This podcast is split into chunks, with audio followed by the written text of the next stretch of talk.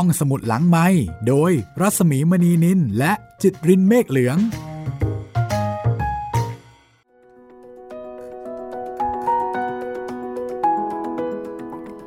ตอนรับคุณผู้ฟังเข้าสู่ห้องสมุดหลังใหม่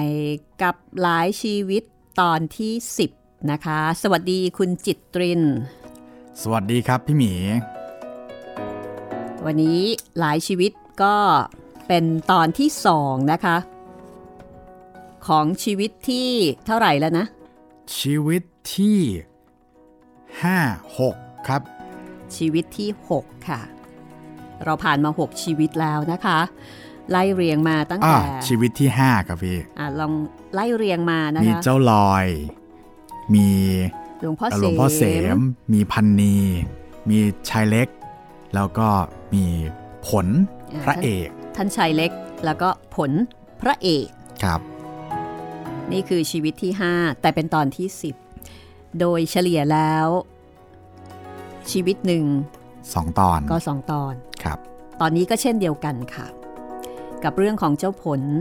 คนที่ถ้าจะว่าไปก็คือเป็นเด็กที่สามารถค้นพบตัวเองได้ตั้งแต่ยังเด็ก แล้วก็มีความรู้ในความต้องการของตัวเองอย่างชัดเจน แต่ปัญหาก็คือความต้องการของเจ้าผล ความปรารถนาของเจ้าผลไม่ใช่ความปรารถนาของพ่อและแม่ โดยเฉพาะพ่อ ไม่อยากให้ลูกไปเต้นกินรำกิน อยากให้ทำไร่ทำนา เพราะว่ารู้สึกว่ามันน่าจะมั่นคงมากกว่า ใช่ แต่เจ้าผลชัดเจนมาก และตอนนี้เจ้าผลก็หนีไปอยู่กับนายทัพทิม ซึ่งเป็นนายโรงลิเกหรือว่าเป็นเจ้าของคณะลิเก แล้วก็เป็นพระเอกลิเกด้วย ครับ คือหนีไปอยู่ด้วยเลยนะคะ ตอนที่ลิเก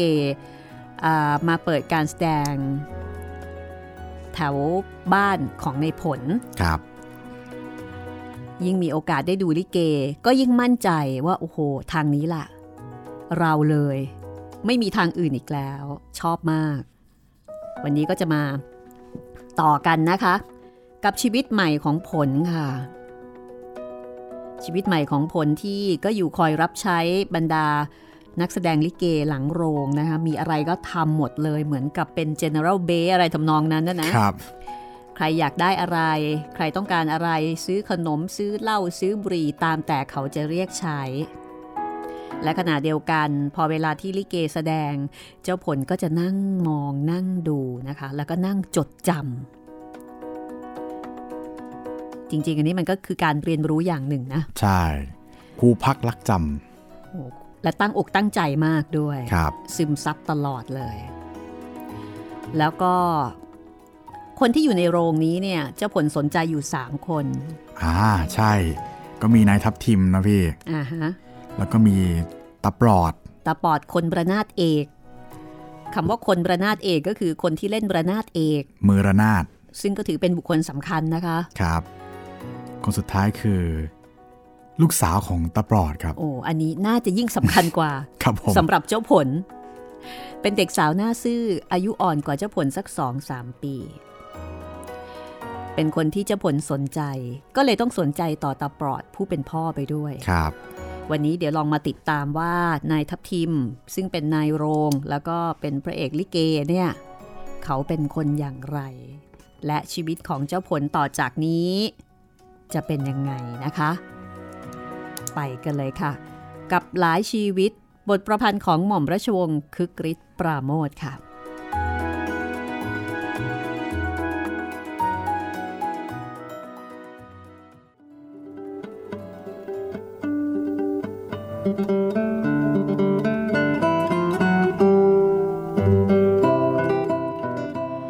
นายทัพทิมเป็นคนสูบฝิ่น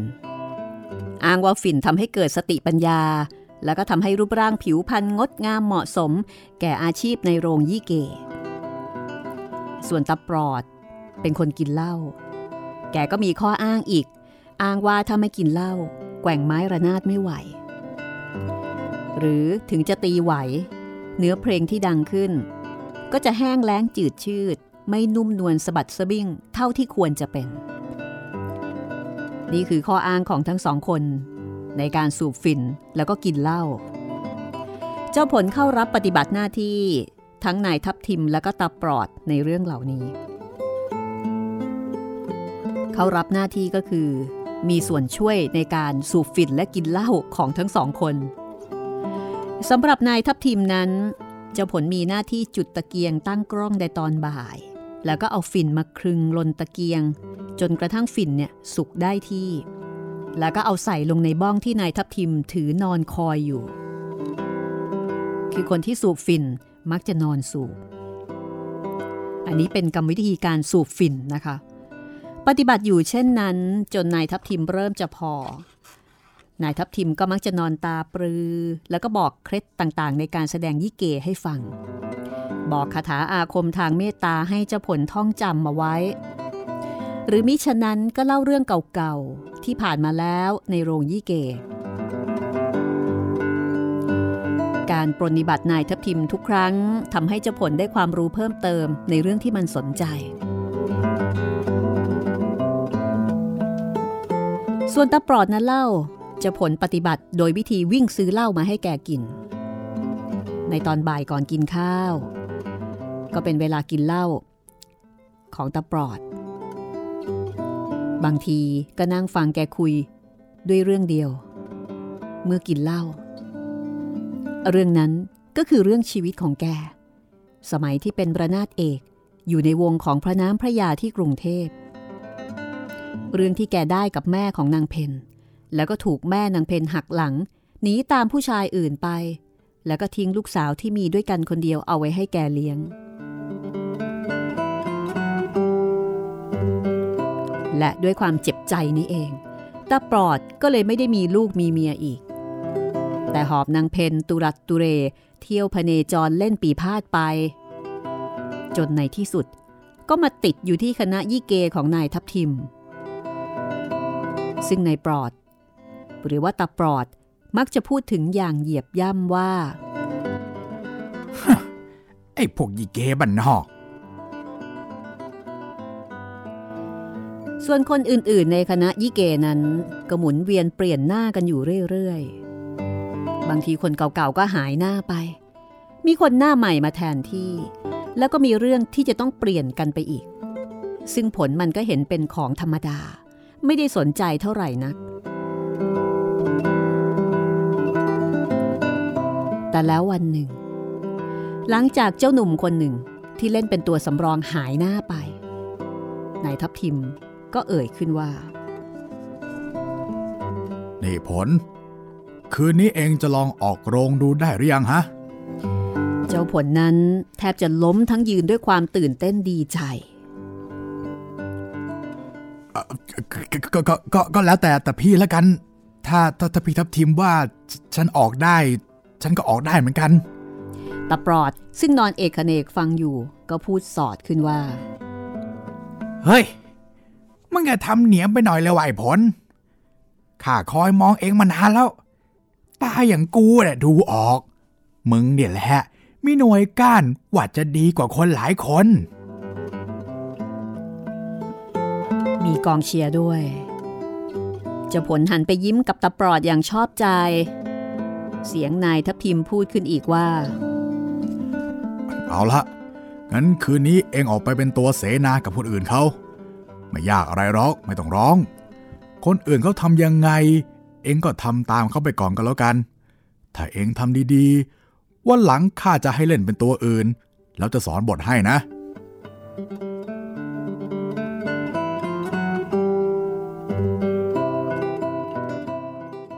วันนั้นทั้งวัน เจ้าผลมันรู้สึกเหมือนกับว่าตัวของมันลอยอยู่ในอากาศ จะมองดูสิ่งใดก็ดูรื่นรมไปสิ้น ฐานะของมันเปลี่ยนไป เป็นตัวออกโรงแล้ว มันรู้สึกทันทีว่ามันมีสิทธิ์ภายในโลกเบื้องหลังโรงยี่เกมมากกว่าแต่ก่อน ถึงแม้ว่าจะได้บทเป็นตัวไม่สำคัญในเบื้องแรก แต่มันก็ไม่ได้ย่อท้อเสียกำลังใจ เพราะมันรู้ว่าเวลาของมันยังมีอีกมาก คืนนั้นเจ้าผลมันผัดหน้าแต่งตัวอย่างประนีตบรรจง ด้วยความชำนิชำนาญว่องไวราวกับว่ามันเคยออกโรงมาแล้วอย่างช่ำชอง พอปีพาดโหมโรงขึ้นเพลงสาธุการ เจ้าผลมันก็จุดทูบเทียนบูชาครู ด้วยหัวใจที่มีสมาธิแน่วแน่ตาปลอดเอาเหล้าล้างหน้าตะโพน แล้วก็ส่งเข้ามาให้กินจอกหนึ่งนายทัพทิมเรียกตัวเจ้าผลเข้าไปนั่งคุกเข่าพนมมือตรงหน้า ว่าคาถาร่ายมนอะไรอยู่พึมพำแล้วก็เป่าลงที่กลางกระหม่อมของเจ้าผลสามครั้ง ทุกๆครั้ง ผลรู้สึกเย็นวาบตั้งแต่กลางกระหม่อมไปตลอดสันหลังขนลุกเกลียวด้วยแรงครู กล้ามเนื้อทุกส่วนเต้นบระริก แล้วนายทัพทิมก็เสกหมากให้เคี้ยวอีกคำหนึ่ง เป็นอันว่าเสร็จพิธี พร้อมที่จะออกโรงได้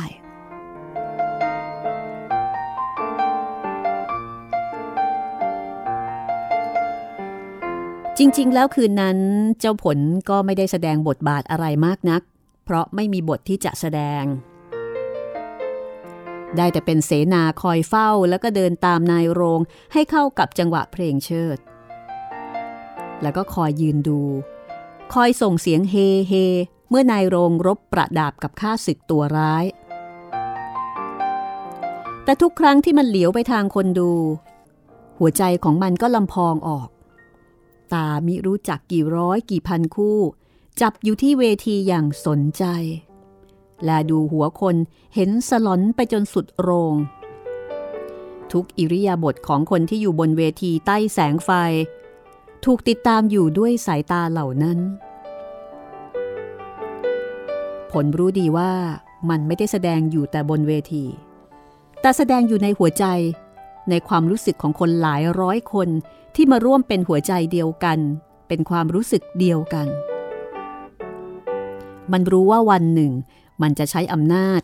อันเกิดจากฐานะเช่นนี้ บังคับใจคนทีละร้อยทีละพัน ให้หัวเราะ ให้ร้องไห้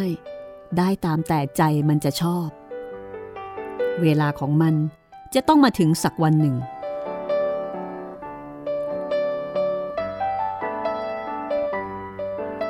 ตั้งแต่วันนั้นมา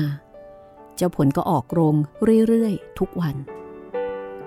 แต่แรกนายทัพทิมก็คอยบอกให้มันท่องจำเอาไว้ร้องเมื่อถึงเวลา เริ่มจากตัวเสนาขึ้นมาเป็นตัวรองรองในเวลาไม่ช้านักนายทัพทิมมักจะจัดบทให้มันได้เป็นน้องของนายโรงบ้าง ตัวเพื่อนนายโรงบ้าง ซึ่งเจ้าผลมันก็แสดงอย่างเต็มฝีมือ ด้วยความรู้สึกและด้วยความระมัดระวัง มิให้ออกนอกบทหรือว่าเคอะเขิน บทที่นายทัพทิมสอนให้มันร้อง เป็นบทพื้นพื้นที่มันจำได้ดีอยู่แล้ว เช่น บทเกี้ยวผู้หญิง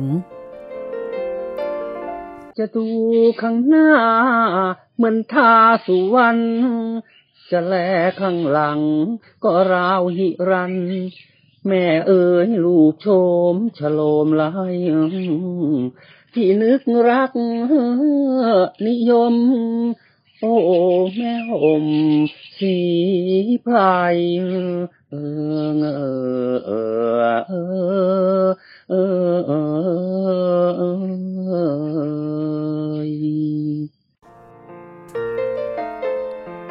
ผลมันจึงร้องบทเหล่านี้ได้โดยรวดเร็ว คล่องแคล่วมิได้ติดขัด ซึ่งนั่นก็ทำให้นายทัพพิมมองดูมันอย่างพออกพอใจ และตาปล่อยก็ชอบใจจนหัวเราะเห็นเหงือก ตีระนาดปรับด้วยกลเม็ดเด็ดพรายเป็นพิเศษ และเจ้าผลมันก็ได้ศึกษามาเงียบๆพอที่จะรู้จักใช้ถ้อยคำด้วยสำเนียงภาษาอันพิเศษของยี่เก เช่น สุวรรณหรือว่าฮีรัน แทนที่จะออกด้วยเสียงของนอหนู ก็ให้ออกเป็นเสียงลอลิง ใครที่เคยดูลิเกฟังลิเก อันนี้น่าจะพอนึกออกนะคะ จนกระทั่งต่อมานายทัพทิมก็ไว้วางใจ เพียงแต่บอกเรื่องแล้วก็กำหนดให้เจ้าผลเล่นเป็นตัวอะไรก็แล้วแต่ แล้วก็ปล่อยให้เจ้าผลนั้น ใช้ท่าทางคิดค้นบทร้องเอาเอง แล้วก็ไม่ค่อยจะควบคุมเหมือนแต่ก่อน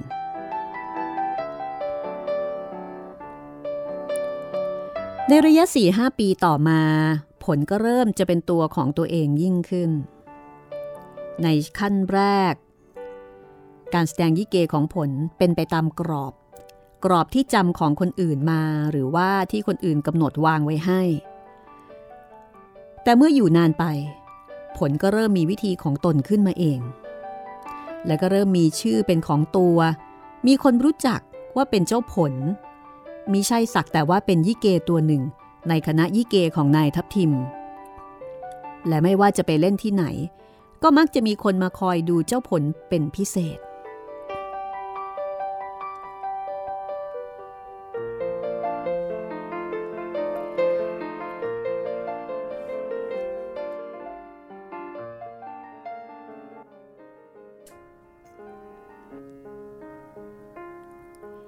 ธรรมชาติวางกฎเกณฑ์เอาไว้ว่า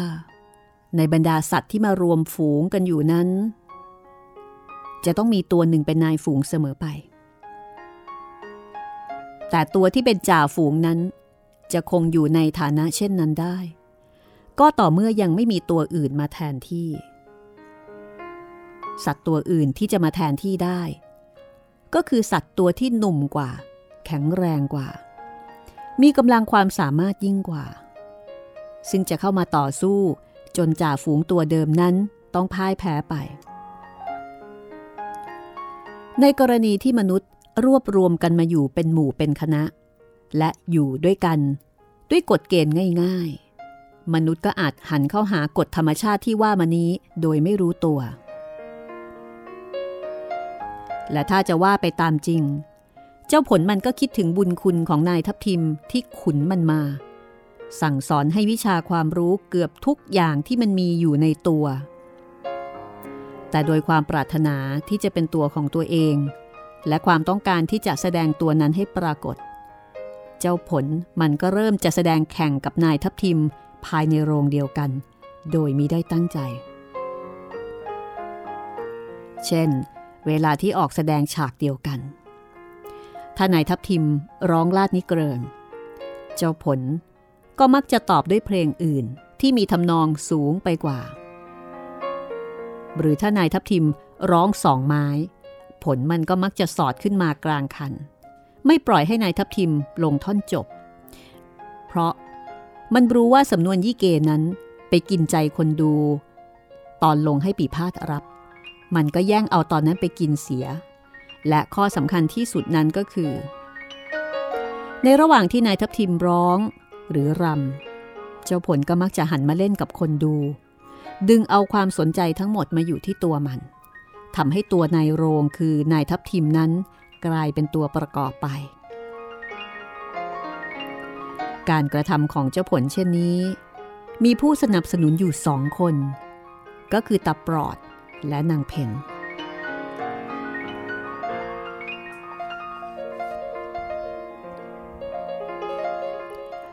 เจ้าผลมันมองนางเพนมาตั้งแต่เป็นเด็กรุ่นสาว พอนางเพนโตเป็นสาวขึ้นมา และเจ้าผลเป็นหนุ่มวัยชะกัน มันก็แสดงกิริยาอาการให้นางเพนรู้ว่ามันรัก ซึ่งนางเพนก็ไม่ได้รังเกียจที่จะผูกสมัครรักใคร่กับมัน เพราะว่า ผลมันก็กำลังหนุ่ม หน้าตาก็ดีกว่าคนธรรมดา และมีท่าว่าวันหนึ่งจะเป็นนายโรงยี่เกที่รุ่งเรืองต่อไป ฝ่ายตาปลอดนั้น ก็ชอบผลมากกว่านายทัพพิมด้วยเหตุผลที่ว่า ผลมันรักลูกสาวแก มันก็ยอมลงให้แก จะว่าอะไร ผลก็เชื่อฟัง ผิดกับนายทัพทิม ซึ่งเห็นว่าตัวเองเป็นนายโรง เป็นตัวโผ จึงไว้ท่าว่าเป็นนายของตาปลอดอีกขั้นหนึ่ง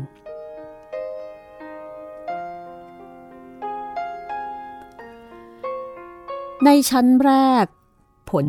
มันก็เพียงแต่ตั้งใจจะเล่นเอาเด่นเอาดี เพื่อจะอวดนางเพนที่มันรัก และตาปลอดก็เพียงแต่สนับสนุนอย่างแข็งแรงด้วยเสียงระนาดที่แกตี คือไม่ว่าเจ้าผลจะร้องจะรำยังไงตาปลอดก็ปล่อยกลเม็ดจนเต็มฝีมือทุกทีไป ผิดกับคนอื่น ซึ่งแกทำเพลงให้อย่างเสียไม่ได้ ด้วยความเป็นหนุ่ม ด้วยรูปสมบัติที่ติดอยู่กับตัว ด้วยสติปัญญาหน่วยก้านที่มันตั้งใจฝึกฝน แล้วก็ด้วยเสียงปีพาดซึ่งตะปลอดจงใจทำให้ดังไพเราะเป็นพิเศษทำให้เจ้าผลกลายเป็นตัวเด่นในคณะ ทั้งที่นายทัพทิมยังเป็นนายโรง และต่อมา การสนับสนุนของตะปลอดและนางเพนก็เปลี่ยนเป็นการหนุน การยุ ด้วยคำพูด พอตะปลอดได้กินเหล้าเข้าไปสักแก้วสองแก้ว แกก็มักจะพูดในทำนองว่าเนผลเองก็ยังหนุ่มยังแน่น ฝีไม้ลายมือเองเนี่ย ก็ไม่ด้อยกว่าใคร เองจะทนเป็นมือสองเข้าไปถึงไหน ฝ่ายนางเพนก็จะช่วยหนุนพ่อต่อไปว่า นั่นนะสิอย่างพี่ผลเนี่ย ฉันว่านะ ถ้าได้เป็นนายโรง คนจะติดกันรุงรังทีเดียว อย่างฉันเนี่ยนะ อยู่กับยี่เกมาตั้งแต่เด็ก ยังหลงพี่ผลเลย เสียดายที่เขาไม่ยอมให้พี่ผลออกเป็นนายโรง เพราะว่าเขาอยากจะเป็นเสียเอง ความจริงฉันว่านะ เฮ้พี่ทับทิมน่ะ สู้พี่ผลไม่ได้เลย แผลกันไกล ทั้งสองคนนี้ช่วยกันหนุนเจ้าผลอยู่เรื่อยๆ และด้วยคำยุยง ที่เข้าหูอยู่ทีละเล็กทีละน้อย ทุกวัน เจ้าผลก็คล้อยตามคนทั้งสอง ลืมบุญคุณ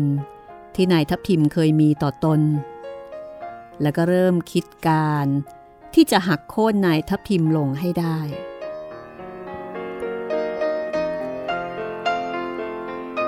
างฝ่ายตะปลอด พอเห็นเจ้าผลคล้อยตาม แกก็เปลี่ยนวิธีจากหนุนเจ้าผล เป็นการช่วยโค่นนายทัพทิมลง เจ้าผล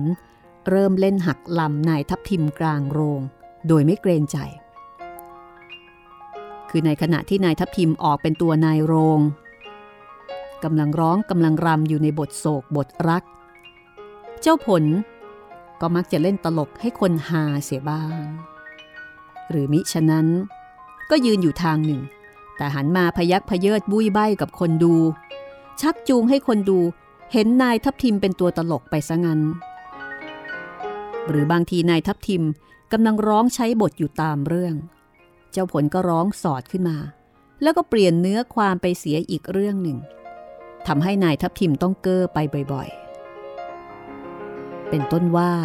นายทัพทิมเป็นตัวนายโรง มีเจ้าผลเป็นพระรองเป็นตัวน้อง นายทัพทิมจะใช้บทร้องตามท้องเรื่อง ขณะที่เดินป่าตามหานางว่า โอ้น้องเอ๋ยน้องแก้ว เราเดินป่า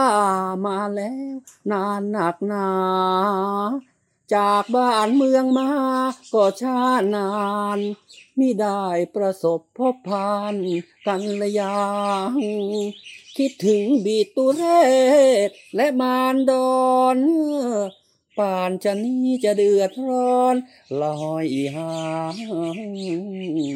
จำเราจะกลับคืนพระนคร ไปเฝ้าพระบิดรและมารดา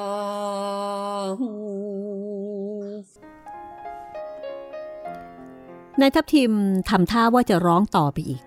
ยังไม่ได้ทอดเสียงให้ปีพาดปรับ แต่เจ้าผลมันก็จะสอดขึ้นมาทันทีว่า ไอ้ข้อกระนั้น ไอ้การกระนี้ มันก็ดีอยู่หรอก แต่ขารถใครจะออก ใครจะออกเหล่าพระพี่ยา น้องนี้ก็จนเต็มที จนต้องเป็นหนี้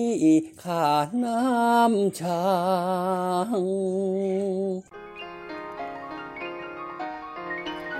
จากนั้นตะปลอดก็จะตีระนาดรับอย่างพอใจและภูมิใจท่ามกลางเสียงฮากึกก้องของคนดูทำให้เจ้าผลได้คะแนน และนายทัพทีมเสียเหลี่ยมลงไปอย่างถนัดใจ ยิ่งกว่านั้นตะปลอด ยังเข้าช่วยหักโค่นนายทัพทิมอย่างออกนอกหน้า ด้วยการตีระนาดของแก บางทีแกก็รับบทที่นายทัพทิมร้อง แต่ทำเสียงให้เพี้ยนไป จนดูเหมือนกับว่านายทัพทิม เดี๋ยวนี้เสียงตกร้องไม่เข้ากับปีพาดหรือบางทีตะปลอดก็ทำเผลอไม่รับบทร้องนายทัพทิม ซึ่งจบลงแล้วให้ทันท่วงทีทำให้นายทัพทิมต้องเก้อกลางโรง หรือมิฉะนั้นก็ต้องด้นต่อไปอย่างละล่ำละลัก ไม่สละสะดวยเท่าในตอนต้น และบางทีขณะที่นายทัพทิมร้องอย่างไม่จบ เพียงแค่หยุดกลืนน้ำลายตาปล่อยก็รับขึ้นมาเฉยๆทำให้นายทัพทิมไม่สามารถจะร้องตามที่ได้คิดเอาไว้จนจบ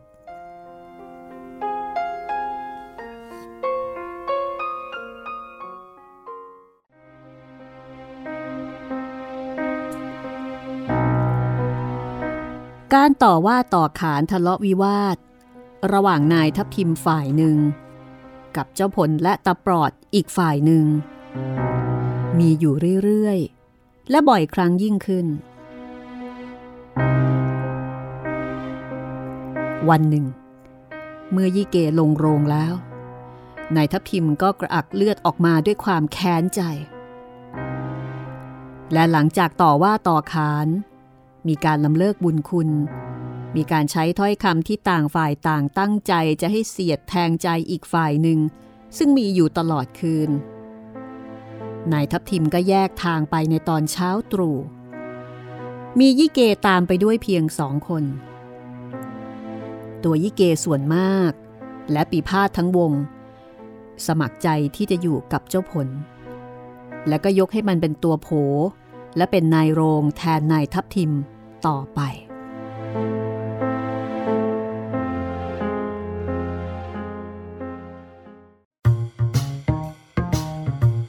ห้องสมุดหลังไม้โดยรัสมีมณีนินและจิตรินเมฆเหลือง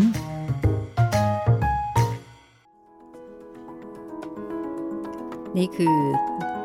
ผลซึ่งได้กลายเป็นพระเอกเรียบร้อยแล้วนะคะ เป็นพระเอกเต็มตัว แล้วก็เป็นนายโรงเป็นเจ้าของโรงด้วยครับ แต่ว่าเป็นมาแบบไม่สุจริตเท่าไหร่นะพี่ด้วยวิธีการแย่งซีน ขโมยซีน เลยขาเก้าอี้ ทุกอย่างเลยนะคะครับ ก็น่าเห็นใจนายทัพทิมจริงๆเอ่อกลายเป็นว่านายทัพทิมสอนทุกอย่างให้เจ้าผลใช่ไหมใช่ แล้วเจ้าผลก็ใช้สิ่งเหล่านั้นเนี่ย มาฆ่านายทัพทิมซะสิทธิ์ล้างครู แล้วก็มีตาปลอดเป็นลูกคู่ที่สำคัญ อันนี้ก็ถือเป็นตัวแปรที่สำคัญอย่างหนึ่งเหมือนกัน เพราะว่าเสียงระนาดเสียงระนาดเอกเนี่ยเป็นส่วนสำคัญทีเดียว ระนาดไม่เล่นด้วย ลิเกนี่ก็เสร็จเลยครับทำอะไรก็ลำบาก หลังจากนี้นะคะ คิดว่าน่าจะพอเดากันได้ ว่าลิเกคณะเจ้าผลเนี่ย จะโด่งดังไหม ถ้าฟังอย่างนี้นี่ก็น่าจะดังนะ ใช่ เพราะว่าเขาเป็นคนที่ตั้งใจฝึกฝนน่ะแล้วก็เป็นตัวที่คนชอบอะนะพี่ ดูตัวมีพรสวรรค์ใช่ตัวในผลเนี่ยอ่าดูเป็นคนมีเสน่ห์ครับ ดูเป็นคนที่ เรียกว่ามีหัวทางนี้นะ พอฝึกอีกนิดนึง โอ้โหแหมทีนี้ติดปีกเลยทีเดียว แล้วก็ท่าทางว่าตาปลอดเนี่ย น่าจะเป็นประนาดเอกที่มีฝีมือไม่น้อย ซึ่งก็มีส่วนช่วยเจ้าผลเยอะเลยทีเดียว อ่านเรื่องนี้แล้ว ฟังเรื่องนี้แล้วนะคะ อาจจะทำให้หลายคนนึกอยากจะไปดูลิเกขึ้นมาทันทีครับ มีศัพท์ลิเกอยู่หลายคำนะคะเดี๋ยวเราอัปเดตช่องทางการติดต่อกันสักนิดหนึ่งนะคะว่า ฟังรายการห้องสมุดหลังไม้ฟังหลายชีวิตมาถึงตอนนี้ ซึ่งก็ถือได้ว่าน่าจะประมาณครึ่งหนึ่งแล้วเนี่ย คุณผู้ฟังคิดเห็นอย่างไรบ้างนะคะ ชื่นชอบตัวละครตัวไหนมากเป็นพิเศษ หรือว่าอินกับตัวไหนมากเป็นพิเศษไหม ติดต่อพูดคุยกันมาได้เลยนะคะ 3 ช่องทางด้วยกันค่ะ ติดต่อกันมาได้นะครับ ทั้งทางแฟนเพจ Facebook ไทย PBS Podcast แฟนเพจของพี่หมีรัศมีมณีนิน แล้วก็ทาง YouTube นะครับ คอมเมนต์ไว้ใต้คลิปที่ชมที่ฟังได้เลยนะครับ ตอนนี้เราอาจจะพอคาดเดาได้นะคุณจิตรินเกี่ยวกับเส้นทางชีวิตของเจ้าผล ว่ามันจะเป็นยังไงต่อไปอย่างเงี้ยเหรอพี่ คือดูรูปทรงแล้วเนี่ย คุณผู้ฟังก็คงพอเดาได้ ว่ามันต้องดังแน่นอนอะเนาะครับใช่ แต่สิ่งหนึ่งที่เราอาจจะไม่รู้ก็คือว่าอะไรทำให้เจ้าผล ต้องลงเรือ ใช่ ต้องลงเรือลำนั้นเข้ากรุงเทพ หรือว่าดังถึงขนาดแบบว่า ไปเปิดวิกที่กรุงเทพได้ อืมหรือว่าจะไปซื้อชุดยี่เกอะไร หรือว่าจะไปทำอะไร สักใช่ไมอย่างหนึ่งอ่าสักอย่างหนึ่งที่จะเข้าไปกรุงเทพกับเรือเที่ยวนั้นครับ แล้วก็ไปตายอยู่ในเรือลำนั้น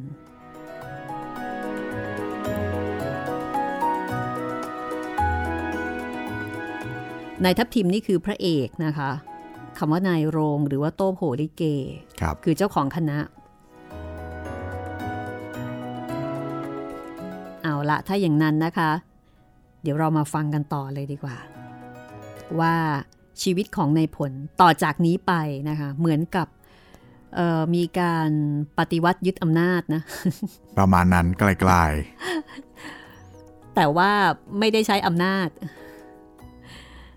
ใช้อย่างอื่น แล้วก็มีลูกคู่คอยรับก็คือตาปลอดนะ ว่าหลังจากนี้ชีวิตจะเป็นอย่างไร กับตอนจบของผลพระเอกค่ะ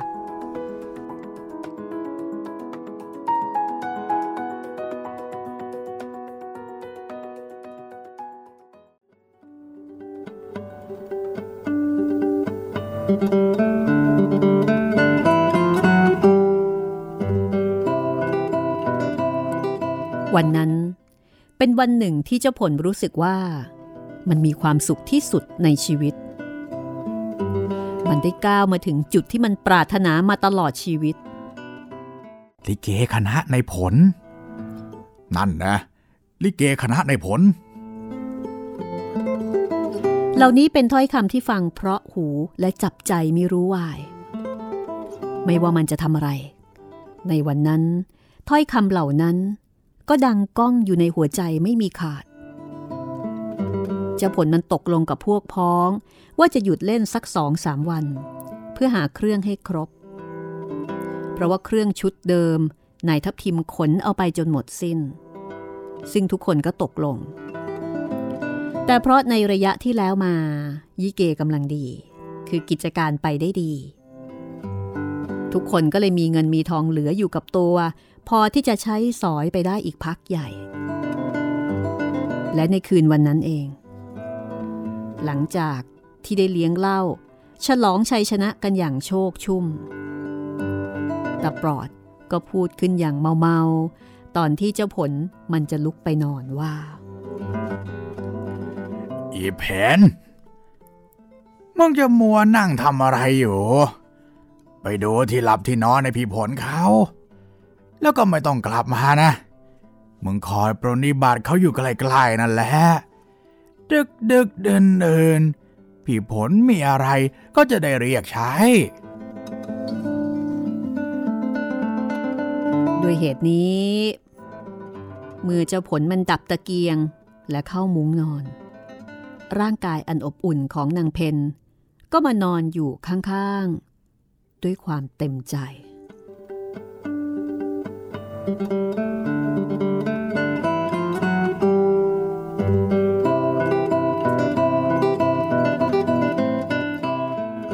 ระยะสิบกว่าปีต่อมา ดวงดาวประจำชีพของเจ้าผล ได้ขึ้นสูงโด่งถึงที่สุด ตอนนี้ไม่มีใครเรียกว่า ไอ้ผลหรือเจ้าผล หรือแม้แต่ผลเฉยๆอีกต่อไป ทุกคนจะต้องเรียกว่า พี่ผล นายผล ที่แก่หน่อยติดยี่เก ก็จะเรียกว่า พ่อผล เพราะว่าหลังจากที่แยกทางเดินกับนายทัพทิมแล้วได้ไม่นาน ผลมันก็มีชื่อเป็นนายโรงเอก สามารถเรียกร้องคนดูได้คราวละมาก ๆ ไม่ว่าจะไปเล่นที่ไหน แล้วก็ในระยะเวลาต่อมายิเกในผลและในผลพระเอกก็ก็เป็นชื่อที่เรียกกันติดปากอยู่ในหลายจังหวัด ตั้งแต่จังหวัดประจวบขึ้นมาถึงเพชรบุรี ราชบุรี นครชัยศรีสุพรรณอ่างทอง อยุธยา ชื่อเสียงของเจ้าผลนั้น แพร่หลายไป เล่นที่ไหนก็มีคนดูที่นั่น ยิ่งกลับไปเล่นแถวผักไห่ ลาดชโด และลาดประดุก คนก็ยิ่งแห่มาดูกันแทบหมดตำบล เพราะทุกคนรู้ว่า เจ้าผลเป็นคนละแวกนั้น แต่ไปได้ดีมีชื่อก็เลยพลอยภูมิใจในความสำเร็จของมัน ซึ่งเจ้าผลมันก็ไม่ได้ปฏิเสธ และทุกครั้งที่ไปเล่นแถวบ้านหรือว่าใกล้บ้าน ผลก็แสดงอย่างเต็มฝีไม้ลายมือ คนที่เคยดูเจ้าผลเล่นยี่เก บางคนยังเล่ากันอยู่ว่า สมัยเมื่อเจ้าผลมีชื่อยายแก่บางคนที่นั่งดูอยู่ มือหนึ่งกำลังโบกพัด อีกมือหนึ่งกำลังป้อนพลูเข้าปาก พอเจ้าผลออกโรงมาพอดี มือที่ถือพัดนั้นก็ค้างอยู่ พร้อมกับมือที่ถือพลูใส่ปากนั้นก็หยุดนิ่งอยู่ด้วยอาการเกรงจนกว่าเจ้าผลจะเข้าโรงไปนั่นแหละ จึงจะพัดต่อแล้วก็เคี้ยวหมากต่อไปได้ ส่วนยายแก่อีกคนหนึ่งมาดูยี่เกทุกคืน และมาแต่หัวค่ำพอมาถึงก็ลงนอนตะแคงบนม้ายาว หลับอย่างสบาย สั่งเด็กๆที่มาด้วย ให้คอยปลุกขึ้นดู เฉพาะตอนที่เจ้าผลออกโรง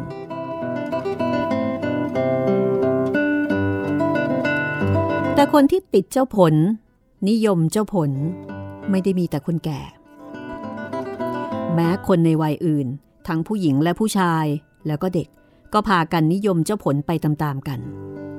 ทั้งนี้เพราะว่าเจ้าผลเล่นยี่เกแบบของตัวเอง เล่นด้วยชีวิตจิตใจ ขอให้ได้เล่น ไม่มีความปรารถนาอย่างอื่น และขอให้ได้ออกมาปรากฏตัวต่อหน้าคนดูที่มันรักยิ่งกว่าอะไรทั้งสิ้น ความนิยมที่มันมีต่อคนดูนั้น ดูเหมือนจะเรียกร้องให้คนดูนิยมมัน รักมันเป็นการตอบแทน เจ้าผลมันก็เล่นกับคนดูอยู่เรื่อยๆทำให้คนดูรู้สึกเหมือนกับว่ามิได้มานั่งดูอยู่ต่างหาก แต่มีส่วนเกี่ยวข้องใกล้ชิดกับเหตุการณ์ที่เกิดขึ้นในโรงยี่เกนนั้นตลอด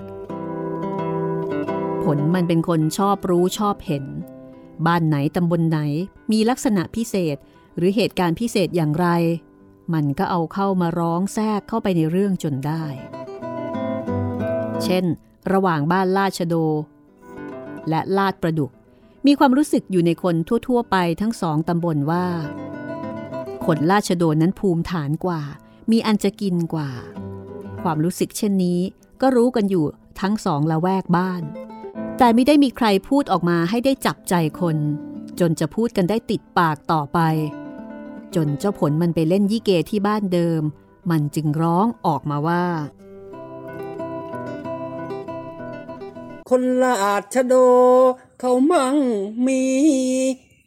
บ้านเขามุงสังกะสีอยู่กึ่งกลางไอ้บ้านฉันมันคนยาก มุงแต่ใบจากแก้มสั่งเงยเจ้าผลขุดเอาหัวใจของคนทั้งลาดประดุกออกมาร้อง พอร้องจบ เสียงฮาก็ตกท้องทุ่ง อย่างที่มันเคยตั้งใจไว้ครั้งหนึ่งว่า มันจะต้องได้ยิน เคล็ดของเจ้าผลมิได้อยู่ที่คาถาอาคมทางเมตตาใด ๆ แต่อยู่ที่ถ้อยคำง่ายๆสองสามคำที่กินใจคนอย่างลึกซึ้งนั่นเอง เป็นต้นเหตุให้คนเกิดเมตตามันทั่วไป เมื่อมีข้อความใด ๆ จะต้องพรรณนา ผลก็ไม่ยอมพรรณนาอย่างยืดยาว แต่จะหยิบเอาของธรรมดาทั่วไปที่ชาวบ้านรู้จักมาเป็นอุทาหรณ์ให้เข้าใจความหมายได้อย่างแจ่มแจ้ง ครั้งหนึ่ง ในเรื่องที่มันเล่น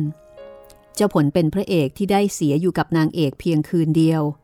พอรุ่งขึ้นก็มีเหตุจำเป็นที่จะต้องจากไปแต่เช้าตรู่ถึงบทก่อนที่จะจากกันนั้น หากเป็นคนอื่นก็จะต้องคร่ำครวญสะอึกสะอื้นอยู่นาน แต่ผลมันก็ไม่ทำเพราะมันรู้ว่าถ้าทำเช่นนั้น คนดูก็จะเบื่อ ไม่เกิดความกินใจเท่าไหร่ เมื่อเล่นไปถึงตอนที่นอนอยู่กับนางเอก ครั้นถึงเวลาใกล้รุ่ง มันก็ร้องขึ้นด้วยถ้อยคำเพียงไม่กี่คำแต่ได้ผลถึงใจคนดูเป็นหนักหนา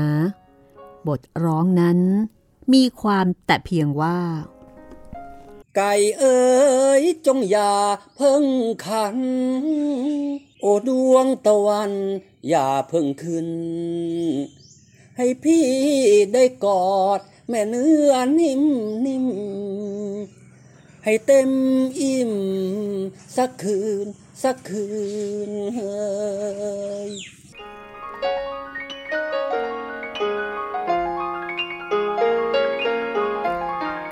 ถ้าใครที่คิดดูถ้อยคำเหล่านั้น ก็จะเห็นได้ว่า เจ้าผลพระเอกนั้น มันรักนางเอกของมันสักเพียงใด เพื่อความรัก มันจึงร้องวิงวอนขอสิ่งที่เป็นไปไม่ได้ เช่น ขอไก่ไม่ให้ขัน เพราะอยากจะต่อคืนคืนเดียวที่จะมีอยู่ด้วยกันนั้น ให้นานออกไปอีก หรือบางทีบทร้องของผลก็เป็นไปในทำนองเสียดสีถากถางบุคคล หรือเหตุการณ์ที่มันรู้ว่าคนดูไม่ชอบ เมื่อคราวไปเล่นที่ปากท่อ เจ้าผลสังเกตเห็นที่หน้าโรงยิเก มีร้านใหญ่อยู่ร้านหนึ่ง เจ้าของร้านชื่อแม่กิมเหรียญเวลาค่ำก่อนยิเกลงโรง ร้านนั้นก็จุดไฟสว่าง แม่กิมเหรียญสาวแก่ ซึ่งเป็นเจ้าของร้านก็ผัดหน้านวล มานั่งอยู่กลางแสงไฟเหมือนกับที่เคยทำเมื่อยังสาวๆหลายสิบปีมาแล้ว แต่แม่กิมเรียนนั้นเป็นคนปั้นปึงถือตัวว่าร่ำรวย ไม่ถูกชะตากับชาวบ้านที่มาดูยี่เกโดยทั่วไป เพราะต่างพากันหมั่นไส้ โดยเฉพาะเรื่องที่ผัดหน้านวลอยู่ ทั้งที่อายุมากแล้ว ผลมันไปเล่นที่นั่นไม่กี่วัน มันก็เดาใจชาวบ้านที่เป็นคนดูของมันออก คืนหนึ่ง พอออกโรง มันก็ร้องขึ้นว่า โอ้ เจ้าผลมาแล้วแม่กิมเรียญน้องแก้ว ไม่ตีตัว ถ้าขืนช้า เดี๋ยวใบหน้าน้องเจ้าจะมองมนมัว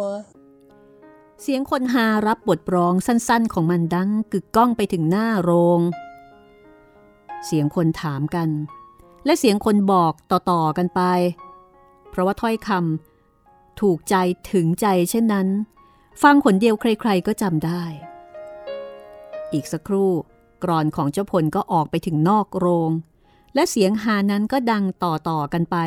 จนถึงท้ายตลาด คนที่หัวเราะไม่ออก ก็มีแต่คุณนายกิมเรียญ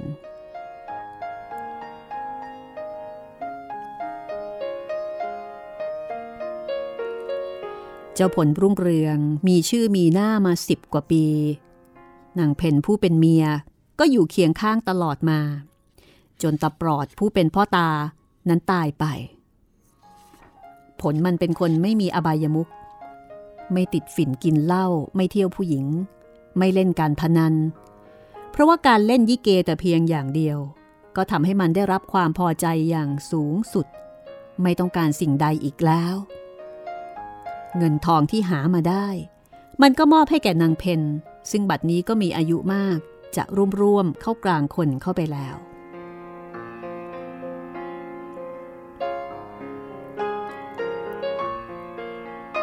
จะเป็นเพราะกฎธรรมชาติ ว่าด้วยความดำรงอยู่ของสัตว์ที่แข็งแรงที่สุด หรือจะเป็นเพราะกรรมเวรย่อมตามสนองผู้ที่ได้ประกอบกรรมก็ตามแต่ พอผลมันเริ่มจะมีอายุมากขึ้น หน้าตาไม่สดชื่นเหมือนเมื่อก่อนซุ้มเสียงก็ไม่ใสเป็นกังวานเหมือนเมื่อก่อน การกระทำบางอย่าง ที่มันเคยกระทำแก่นายทัพทิม ก็มาเกิดขึ้น แก่ตัวมันเอง เด็กหนุ่มคนหนึ่ง เป็นชาวกรุงเทพ หน้าตาหมดจด รูปร่างกล้องแกล้ง ชื่อถมยา ได้เข้ามาฝากตัวเล่นยี่เกในคณะของมัน พอเจ้าถมยามาอยู่ด้วยเพียงเดือนเศษ ผลก็รู้ตัวว่าผิดไปเสียแล้ว แต่ผลก็ไม่สามารถแก้ไขอะไรได้ เพราะยายเพนผู้เป็นเมีย ถูกเจ้าถมยาเข้าประจบ เสียจนหลงรักมันงอมแงม และเจ้าผลก็อยู่ใต้อำนาจเมีย ตั้งแต่นั้นมา เหตุการณ์ต่างๆ เกี่ยวกับการหักโค่นกัน เพื่อแข่งแย่งแข่งดีก็เกิดขึ้นใหม่ ผลมันก็พยายามสู้ทั้งที่รู้อยู่ ว่าสู้ไม่ไหว ถึงแม้ว่าสติปัญญาความมีไหวพริบของมันจะยังดีอยู่ แต่ความหนุ่มแน่นและรูปสมบัติของมัน ก็สู้ของถมยาไม่ได้อยู่นั่นเอง นอกจากนั้น ถมยายังมีความปราดเปรียวเป็นพิเศษ แล้วก็มีชื่อว่าเป็นยี่เกบางกอก อันเป็นคะแนนที่ถมยาได้เปรียบเจ้าผลอยู่ตลอดเวลา เจ้าผลมันต้องอดทนอยู่หลายเดือน การกระทำทุกอย่างสอดเจตนาให้มันเห็นอยู่ตรงๆและวันหนึ่ง เมื่อผลมันรู้แน่ ว่าถมยาล่วงเกินไปแล้ว แม้แต่เมียของมัน เจ้าผลก็เรียกประชุมคนทั้งโรง แล้วก็ประกาศถอนตัว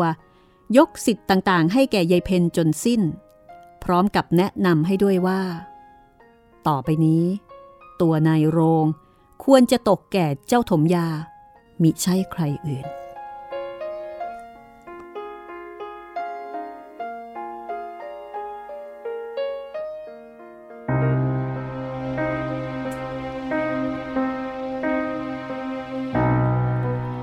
ผลมันคลานกลับเข้าบ้านของมันที่ลาดประดุก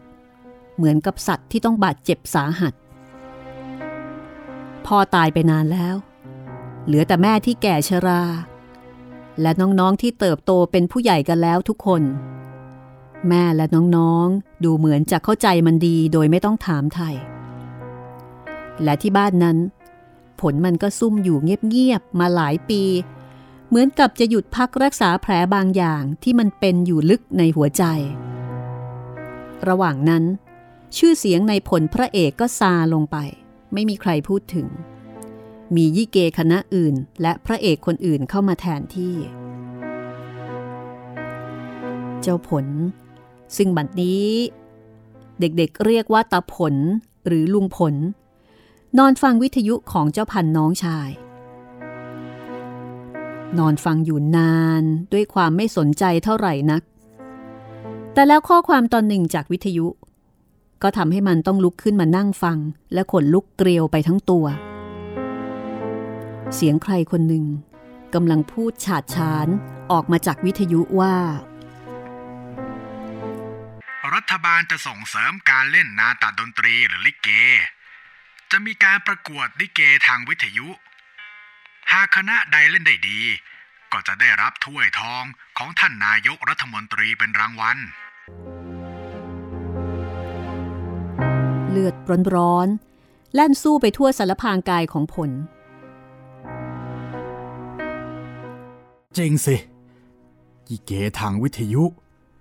จะแก่เท่าสักเท่าไหร่ ก็ไม่มีใครเห็นหน้าตาท่าทาง คนฟังแต่เสียง ฟังแต่คารม เพียงเท่านี้ก็จะไม่มีใครสู้ข้าได้ยี่เกทางวิทยุยี่เกทางวิทยุ ช่างฉลาดเสนี่กระไร เป็นตายยังไงข้าก็ต้องเข้าประกวดกับเขาบ้างให้จงได้ คราวนี้ เสียงของข้าจะดังไปทั้งแผ่นดินไทย บอกทุกคนให้รู้ว่า เจ้าผลพระเอกนั้นยังอยู่ ยังไม่สิ้นชื่อ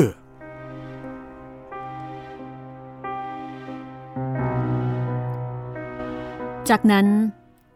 ผลมันก็ลงเรือเล็กจากบ้านมาบ้านแพน เมื่อรุ่งขึ้นอีกวันหนึ่ง คนที่นั่งมาด้วยในเรือ ไม่รู้ว่ามันจะไปไหน แม้แต่พี่น้องลูกหลานทางบ้าน ก็มีได้บอก มันต้องการที่จะให้ทุกคนรู้เป็นครั้งแรก ว่าเจ้าผลพระเอกกลับมาอีกคนหนึ่ง ด้วยเสียงของมัน ซึ่งจะก้องออกมาทางวิทยุ ดังลั่นไปเจ็ดคุ้งน้ำ เมื่อเรือเมที่แล่นจากบ้านแพนจะมากรุงเทพนั้นล่มลง เป็นเวลาที่ผลมันกำลังนึกบทร้องยี่เกอยู่ในใจ จิตใจของมันแจ่มใส ปราศจากความกังวล แล้วก็รื่นเริง เหมือนกับเมื่อครั้งหนึ่ง ที่มันยังเป็นเด็กหนุ่ม หนีจากบ้านมากับพวกยี่เก แต่ร่างกายของผลนั้น แก่เกินไปที่จะว่ายน้ำโต้คลื่นลมนั้นไหว ชาวบ้านมีอายุคนหนึ่ง เห็นศพเจ้าผลนอนอยู่ริมตลิ่งในตอนเช้า ก็รำพึงขึ้นเบาๆว่า เอ๊ะก็นี่มันเจ้าผลพระเอกนี่ว่า มันเคยจะทำให้คนสนุก คนหัวเราะ ไม่เคยเห็นมันก่อกรรมทำเวรที่ไหน เฮ้ยทำไมมาตายอย่างนี้ได้เนาะ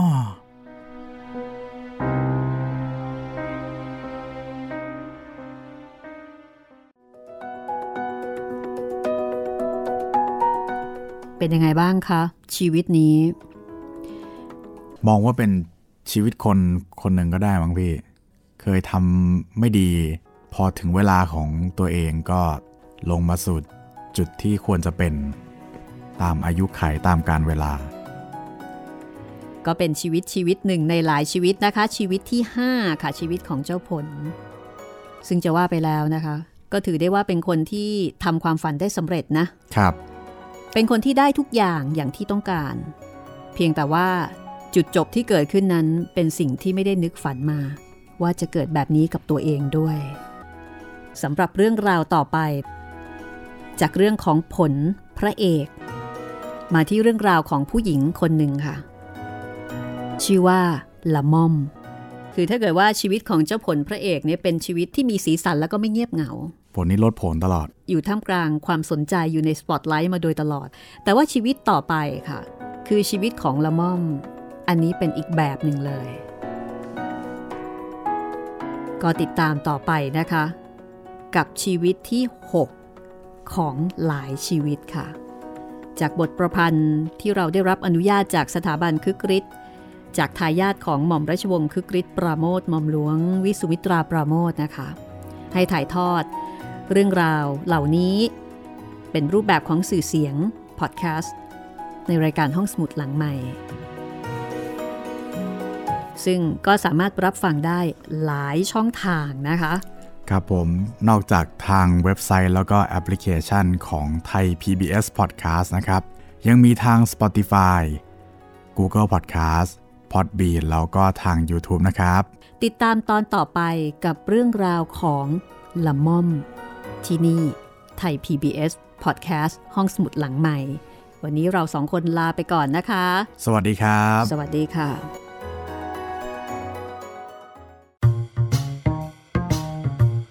ห้องสมุดหลังไม้โดยรัสมีมณีนินและจิตรินเมฆเหลือง